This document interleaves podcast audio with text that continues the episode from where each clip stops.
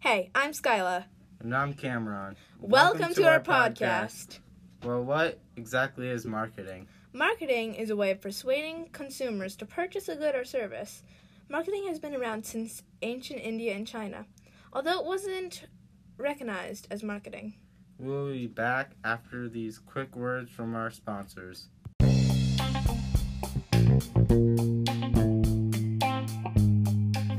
Baypath is a trade school where students can learn a trade. From carpentry To cosmetology, to marketing, Baypath's got it all. Submit your application today. Welcome back. The four P's in marketing are really important. Yup, place, product. Promotion and price. Place. You need to have a good place to sell your products. Product. You need to have a variety of products that are high quality. Promotion. How are you going to promote your products? Price. What's the price? You need to make sure you have a fair price so you can have a good profit.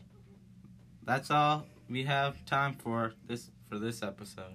Stay tuned for more.